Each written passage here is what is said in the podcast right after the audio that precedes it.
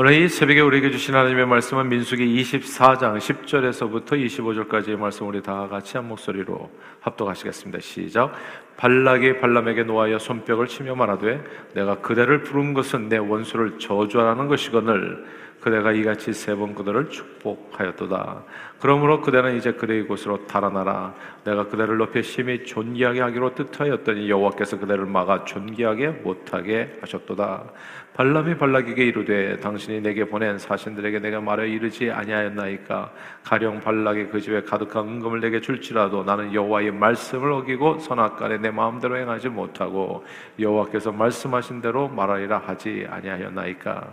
이제 나는 내 백성에게로 돌아가거니와 들으소서. 내가 이 백성의 후일에 당신의 백성에게 어떻게 할지를 당신에게 말하리이다 하고 예언하여 이르기를 부올의 아들 발람이 말하며 눈을 감았던 자가 말하며 하나님의 말씀을 듣는 자가 말하며 지극히 높으신 자의 지식을 아는 자 전능 자의 환상을 보는 자 엎드려서 눈을 뜬 자가 말하기를 내가 그를 보아도 이때의 일이 아니며 내가 그를 바라보아도 가까운 일이 아니로다. 한 별이 야곱에게서 나오며 한 규가 이스라엘에게서 일어나서 모압을 이쪽에서 저쪽까지 쳐서 무찌르고 또 셋의 자식들을 다 멸하리로다.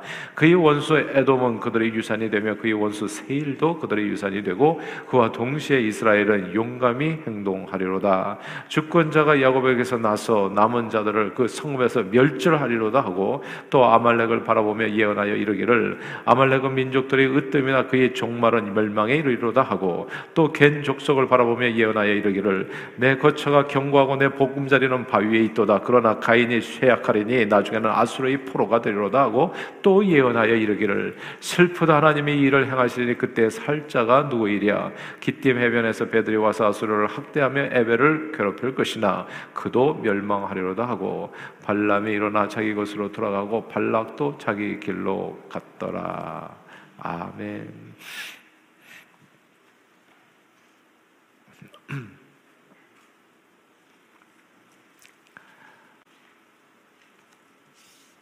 호랑이 없는 곳에 여호가 왕노릇한다는 말이 있습니다. 호랑이는 아시는 대로 백수의 왕입니다. 가장 강력한 힘을 가진 먹이 사슬의 꼭대기에 존재하는 육식 동물입니다.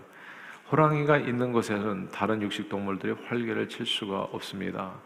호랑이가 없으면 여우와 여우나 혹은 늑대 같은 동물들이 이제 밀림을 이제 지배하게 되죠. 이제 이런 현상을 보고서 호랑이 없는 곳에 이제 여우가 왕노릇한다는 말이 나왔는데 강력한 사람이 없는 곳에 보잘것없는 사람이 잘난 체하고 위세를 부리는 어, 말을 이제 일컫는 어, 그런 것을 일컫는 말이 이제 호랑이 없는 곳에 여우가 왕노릇한다라고 하는 그런 말입니다. 호랑이가 오면은 늑대가 사라진다고 하더라고요. 예. 그러니까 이게 같이 경쟁하는 상대이기 때문에 그냥 호랑이는 그냥 늑대부터 다 죽이고 본대요. 그러니까 호랑이가 없어야 늑대나 여우가 그나마 터전을 잡고 살아갈 수 있지. 호랑이가 나타나면은 이제 이제 지배하는 겁니다. 예, 그냥 천상천하 유아독존이 되는 거예요. 예수 신이 오기 전에 이 세상은 온갖 잡신들이 왕노릇하고 있었습니다. 그러니까 이 동양에 보면 귀신들이 역사하는 나라라고 하거든요. 그러니까 온갖 잡신들이 용왕님, 산신령, 뭐 그다음에 뭐 장군님 해가지고 온갖 잡신들이 일본만 해도 800만 귀신들이 그냥 이 힌두 수억의 귀신들이 그리고 옛날에 이 저기 로마, 그리스 그 지역에 가보면 만신전이 있어요. 그러니까 뭐 제우스, 포세이돈 뭐 해가지고 헤라 해가지고 아프로디테 해가지고 온갖 잡신들이 호랑이 없는 곳에는 이 여호와 왕노릇하는 거예요. 그래서 그 밑에 있는 그 온갖 잡신들이 왜냐 이 역사하고 그리고 그런 잡신들이 사람의 영혼을 속이고 빼앗고 그러니까 내가 오기 전에는 강도여 도적이라고 그냥 와가지고 사람을 괴롭히고 그래서 그 잡신들의 역사는 그런 세상은 다 어두운 세상인 겁니다. 그런데 예수님이 오시면 그 모든 잡신들은 다 꼬리를 내리고 예수 이름 앞에 굴복하고 도망치기에 바빠게 됩니다. 여호가 왕노릇하는 곳에 백수의 왕인 호랑이가 나타나면 여호는 당장 그 자리에서 내려와서 다른 곳으로 갈 수밖에 없습니다. 아, 지난번 우리 교회를 방문해 주셨던 태국과 라오스에서 사역하시는 선교사님께서 이런 얘기를 해주셨어요. 그분은 태국에 거점을 두고 이제 라오스 국경 지역에서 태국과 라오스 선교를 하시는 분이잖아요. 근데 한때 공산국가였던 라오스는 아직도 복음에 대해서 매우 배타적인 지역이라고 합니다. 근데 요즘 라오스가 크게 변하고 있다고 하죠. 아무리 배타적으로 하고 이렇게 아무리 핍박하고 해도 이 복음을 이길 수 있는 그런 신은 세상에 없어요. 라오스의 종교는 2010년 기준으로 해서 불교가 66%, 전통 전통 종교가 30%. 그래서 이게 96%의 사람들이 다 이게, 이게 여우가 왕노릇하는 세상에 이제 살고 있었던 거죠. 그러니까 불교와 미신을 믿으면서 그래서 현지인이 기독교를 믿는 것은 허용하지만 외국 선교사들의 선교 활동을 금지하고 있어서 선교가 매우 어려운 지역이 이제 라오스거든요. 그리고 그 기독교인들에 대한 박해가 매우 심한 거. 근데 수년 전에 그러니까 현지인들이 예수 믿는 것은 이제 그러니까 그 정부에서 왜냐하면 종교의 자유가 있다고 얘기해야 국제 사회에서 교류가 되기 때문에 현지인들이 예수 믿는 것은 핍박 이게 금하지는 법적으로 그래서 현지인들이 이제 그 예수를 믿는 사람들이 점점 번지면서 이제 교회들이 세워지는데 수년 전에 불교인들이 그냥 때로 몰려가서 동네에 세워진 교회를 불태워 버렸대요. 왜냐하면 동네 교회가 세워지고 난 다음에 이상하게 거기는 이제 이 동남아시아는 불교가 그냥 이게 불교만은 아니거든요. 그 안에서 점도 치고 귀신들이 역사하는 거예요. 근데 이 불교 스, 스님들에게 중들에게 가가지고 점을 쳤는데 과거에는 잘 맞던 점이 교회가 세워지고 나서는 점이 하나도 안 맞게 됐다는 거예요. 점괘가 다 틀려버리니까 그러니까 이 교회 때문에 이게 우리 점괘가 안 맞는다 해가지고 교회를 불태워버린 겁니다. 놀랍게도 예수 그리스도가 최고신인 것을 귀신들이 먼저 알아보는 거예요. 옛날에 한국에서 구슬하던 무당들도요, 구경꾼들 사이에 예수 믿는 사람이 있는 것을 용케 알아냈습니다. 그러니까 이게 신명이 나지 않는 거예요. 신이 내리지를 않는 거예요. 예수 믿는 사람이 구판에 껴가지고 자꾸 구경하고 있으면 이게 신이 안 내린다고. 그러니까 그냥 막 이렇게 길이길이 뛰다가 말이지 갑자기 그걸 내던지고 막 이 가운데 예수 믿는 사람이 있으면 당장 나가라고. 그러니까 이게 이 구실이 안 되는 거예요. 사람의 눈에는 보이지 않지만 귀신은 언제나 예수님을 먼저 알아보고 그 앞에 굴복합니다. 한 번은 예수님께서 가다라 지방을 가실 때 귀신 들린 사람 둘이 무덤 사이에서 나와서 예수님을 만나게 됩니다. 이들은 귀신에 들려가지고 몹시 사납게 행동하는 바람에 아무도 그를 지나다닐 수가 없었는데 예수님이 그 길을 지나가니까 곧 예수님을 알아보는 거예요. 그리고 소리를 지르잖아요. 하나님의 아들이요. 이 하나님의 아들이시여 주는 그리스도이시 살아계신 하나님의 아들입니다. 이거 베드로가 가이사라 빌립보에서 딱 한 번 고백한 거예요. 아무도 몰랐어. 예수님을 그냥 선지자 중에 한 사람 뭐 그렇게 알고 살았어요. 심지어 예수님의 제자들까지도 바리새인 서기관 그 누구도 몰라본 예수님의 정체를 귀신은 단박에 알아보는 거예요. 예수님이 누군지를 하나님의 아들이요 그렇게 부릅니다. 우리가 당신과 무슨 상관이 있습니까? 때가 이르기 전에 우리를 괴롭게 하려고 오셨습니까? 그리고 자기들이 알아가지고 물러가겠다고 그래요. 호랑이 없는 곳에 여우가 왕노릇하다가 호랑이가 나타나니까 알아서 물러가겠다고 하는 겁니다. 우리 내려갈게요. 돼지떼로 들어가겠습니다. 들어가라는 예수님의 명령과 함께 사람에게서 나와 돼지떼로 들어가 스스로를 멸합니다. 놀라운 사실은 정말 예수님 당시에 바리새인, 서기관, 대제장들 그냥 아무도 몰라본 예수님을 심지어 예수님 제자들도 몰라봤는데 귀신이 단박에 알아봤다는 거예요, 예수님을. 오늘 본문의 말씀입니다. 모아방 발락은 귀신을 불러서 점을 치고 복수를 행하는 무당이죠. 예, 무당. 그러니까 한국식으로 말하면 무당입니다. 이 무당 발람을 불러가지고 복채를 두둑하게 주면서 이스라엘 백성을 저주해 주세요. 얘기하는 거예요. 보통 무당들은 복채를 많이 주면 무슨 짓이든지 합니다. 운명도 다 바꿔줘요. 그냥 이렇게 이 무슨 부적도 써주고 해가지고 아, 이러면 뭐 이렇게 화가 면한다고 해가지고 복채만 많이 주면은 어떻게 해서든지 귀신들은 사람을 맞춰줍니다. 그게 귀신이 하는 일이거든요. 복채를 갖다 엄청 주면서 이스라엘 백성을 저주하라고 그러니까 이 부당 발람, 발람은 복채를 많이 주겠다는 말에 그냥 그 유혹에 솔깃해가지고 이스라엘 백성을 저주하라고 길을 나서게 됩니다. 근데 그가 부른 귀신은 제일 먼저 그 발람이 아니고요. 그 발람 안에 역사했던 이 귀신이 제일 먼저 이스라엘과 함께 하시는 여호와 하나님을 알아본 거예요. 여호와 하나님을. 귀신은 그 영계잖아요. 그러니까 제일 먼저 알아봐, 제일 먼저. 그 하나님을 알아보고 그 앞에 납작 엎드리게 됩니다. 그리고 이스라엘 백성을 저절하는 발락의 요구를 알면서도 이스라엘을 세 번씩이나 축복합니다, 여러분. 발람이 아무리 이스라엘 백성을 저주하려고 해도 그 안에 있는 귀신이 이스라엘과 함께하는 여호와 하나님을 알아보고 그 하나님께 굴복해서 오히려 이스라엘 백성을 축복한 겁니다.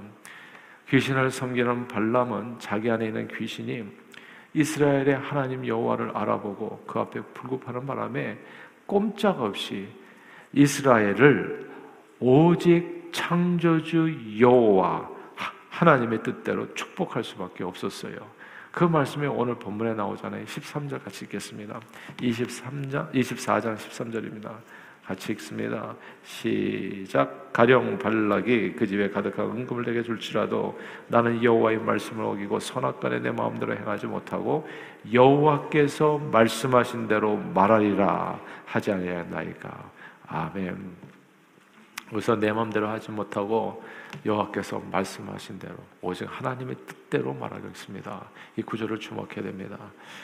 이 구절이 왜 중요하냐면 이 세상 나라와 우리 인생 저와 여러분을 포함해서 모두 오직 하나님의 뜻대로 된다는 겁니다. 이게 중요하니까 다시 반복할게요. 걱정하지 마시고 염려하지 마시고 하나님께서는 늘 두려워하는 우리에게 내가 너와 함께 하지 않냐. 진짜 하나님이 항상 속상한 게 그딴 게 아니에요. 하나님을 너무 시시하게 생각해. 예수 믿는 사람들이. 그리고 별일도 아닌 일에 너무나 걱정을 많이 해. 염려를 많이 해. 그러니까 만왕의 왕 만주 전능하신 하나님을 믿으면서도 그 하나님의 전능하신 능력을 의지하지를 않고 정말 그럴까 의심하는 경우가 너무 그러니까 걱정이 나오는 거 아니겠어요? 내가 과연 잘 될까? 내 자식은 어떻게 될까? 내 앞으로 앞으로 내 미래는 어떻게 될까? 예? 성전 건축 어떻게 될까? 걱정이 팔자잖아요. 그러니까 이게 하나님을 믿는 게 아니에요. 하나님을 그러나 오늘 본문은 얘기하는 겁니다. 이 세상 나라와 모든 인생은 하나님의 뜻대로. 오늘 에돔에 대해서, 세일에 대해서, 에벨에 대해서, 아수르드에 대해서 모든 예언이 나오잖아요. 이 모든 세상 나라들은 멸망한다. 그러나 하나님의 백성은 하나님께서 지키신다. 그 얘기거든요. 그거를 이스라엘 백성 가운데서 모세가 얘기하는데 이스라엘 백성이 못 알아들어. 예. 노상 하나님의 교회에서는 이렇게 하나님께서 함께 하신다니까 이게 뭐다. 근데 세상에 나가가지고 무당의 입을 통해가지고 너 하나님 믿으세요 얘기하면은 그 신이 진짜입니다 하면 또 그것에도 또 믿는 사람들이 있어요. 예. 지금 그런 얘기거든요. 무당이 얘기하는 거 예수 잘 믿으세요. 그 신이 진짜입니다. 그 신이 당신을 축복할 거예요. 이 무당이 하는 얘기예요. 이게 세상 나라는 다 멸망할 거지만 하나님을 믿는 여러분들은 멸망하지 않을 거예요. 여러분들을 축복하실 겁니다. 여러분들은 복 받으실 거예요. 이걸 누가 무당이 하고 있다는 거예요, 지금. 하나님이 나타나시기 전에는 마치 호랑이 없는 곳에 여우가 왕노릇하던 온갖 잡신들이 사람들 앞에서 위세를 부리지만 여호와 하나님 우리 주 예수 그리스도가 나타나면 온갖 잡신들은 다 꼬리를 내리고 돼지떼에 들어가서 스스로를 멸할 수밖에 없습니다. 우리가 믿는 하나님은 시시한 하나님이 아니에요.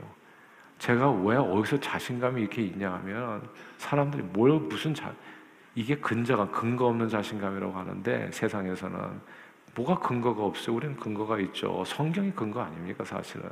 예. 그냥 믿으면 돼요. 믿으면 걱정하지 말고 염려하지 말고 제발 자기 능력만큼 살려고 하지 말고 하나님의 능력을 의지해서 사세요. 그래야 홍해가 갈라지는 것을 볼 수 있을 겁니다. 그래야 40년 동안 만나가 쏟아지는 것을 볼 수 있고 내가 뿌리지도 않고 심지도 않은 적과 꿀이 흐르는 가나안 땅을 선물로 받는 것을 우리는 경험하게 될 거라고요.